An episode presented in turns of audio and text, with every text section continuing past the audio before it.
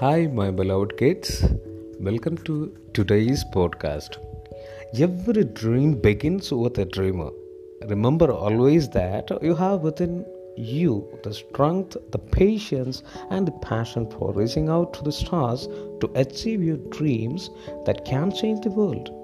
Dream big and try to accomplish. Nevertheless, it is small or big, don't allow anyone to make the limit for your dreams because those dreams are your identity and your privilege.